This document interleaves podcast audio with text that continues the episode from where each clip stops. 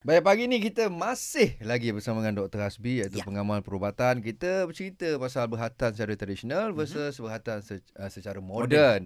Jadi doktor sebenarnya Ya. ni Hmm. dah saat-saat takhir kan ni sebenarnya. Okey. So nak minta doktor bagi nasihat sikit untuk adik-adik kita yang nak berhatan hari ni ataupun ada pantang larang ke lepas berhatan? Hmm, mana? okey. Ha, untuk adik-adik yang akan berkatan pada hari ini ataupun semasa cuti sekolah ni, uh, doktor nak nasihatkan jangan takut. Ha? Pengalaman ini hanya sekali dalam hidup. Sekali saja. Dan tak menyakitkan. Tak menyakitkan. Ha? Ha, Hmm. Cuma waktu bius saja masa nak suntik tu saja rasa sikit macam gigit semut je. Betul. Hmm. Ha, jangan takut. Itu bila dah hab- dah dah dah suntik dah kebas tak rasa apa. Masa Ha. memang tak rasa apa. Confirm tak rasa apa. Dan doktor akan test dulu. Jangan takut eh memang tak ada rasa apa.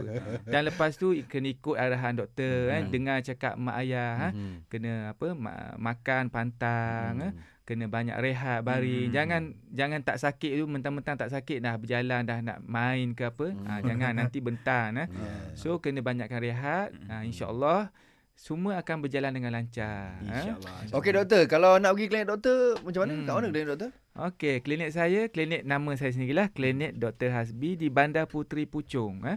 Boleh tengok Facebook, klinik Dr. Hasbi. Hmm. Uh, ataupun boleh telefon ke klinik lah untuk pertanyaan ke, untuk booking ke. Sebab saya sepanjang cuti sekolah ni memang saya buka uh, slot untuk berkatan setiap hari. Setiap Hmm. hari. Sebenarnya waktu bukan cuti sekolah pun saya ada terima juga. Ah. Ha, daripada bayi sampailah dewasa Hmm. dekat klinik saya. Ha. Hmm. Nombor telefon 03 5882 3894. Betul, Hmm. cantik. Ah. Kalau tengok Dr. Hasbi ni kan dengan wajah Dr. Hasbi ni, dia ni seorang yang lemah lembut. So jangan risaulah untuk mak ayah kan. Takutlah aku bagi doktor kasar nanti. Oh. Habis anak aku. So insyaAllah doktor. Ha, insyaAllah. Nanti saya Ha. akan bawa Anas juga ke sana. Ai. Sunat Tak dua saya kali ya. Okey, okey, Saya saya lutut. Boleh sunat lagi sekali, lagi sekali ke doktor? Eh itu biasa saya terima biasa. Alamak. Ah Ini biasa. kena sembang lagi ni. Ah, ada biasa-biasa itu memang ada. Klien sunat dua kali ada, sunat dewasa ada. Semua ada kat situ. Alamak. Repair pun ada.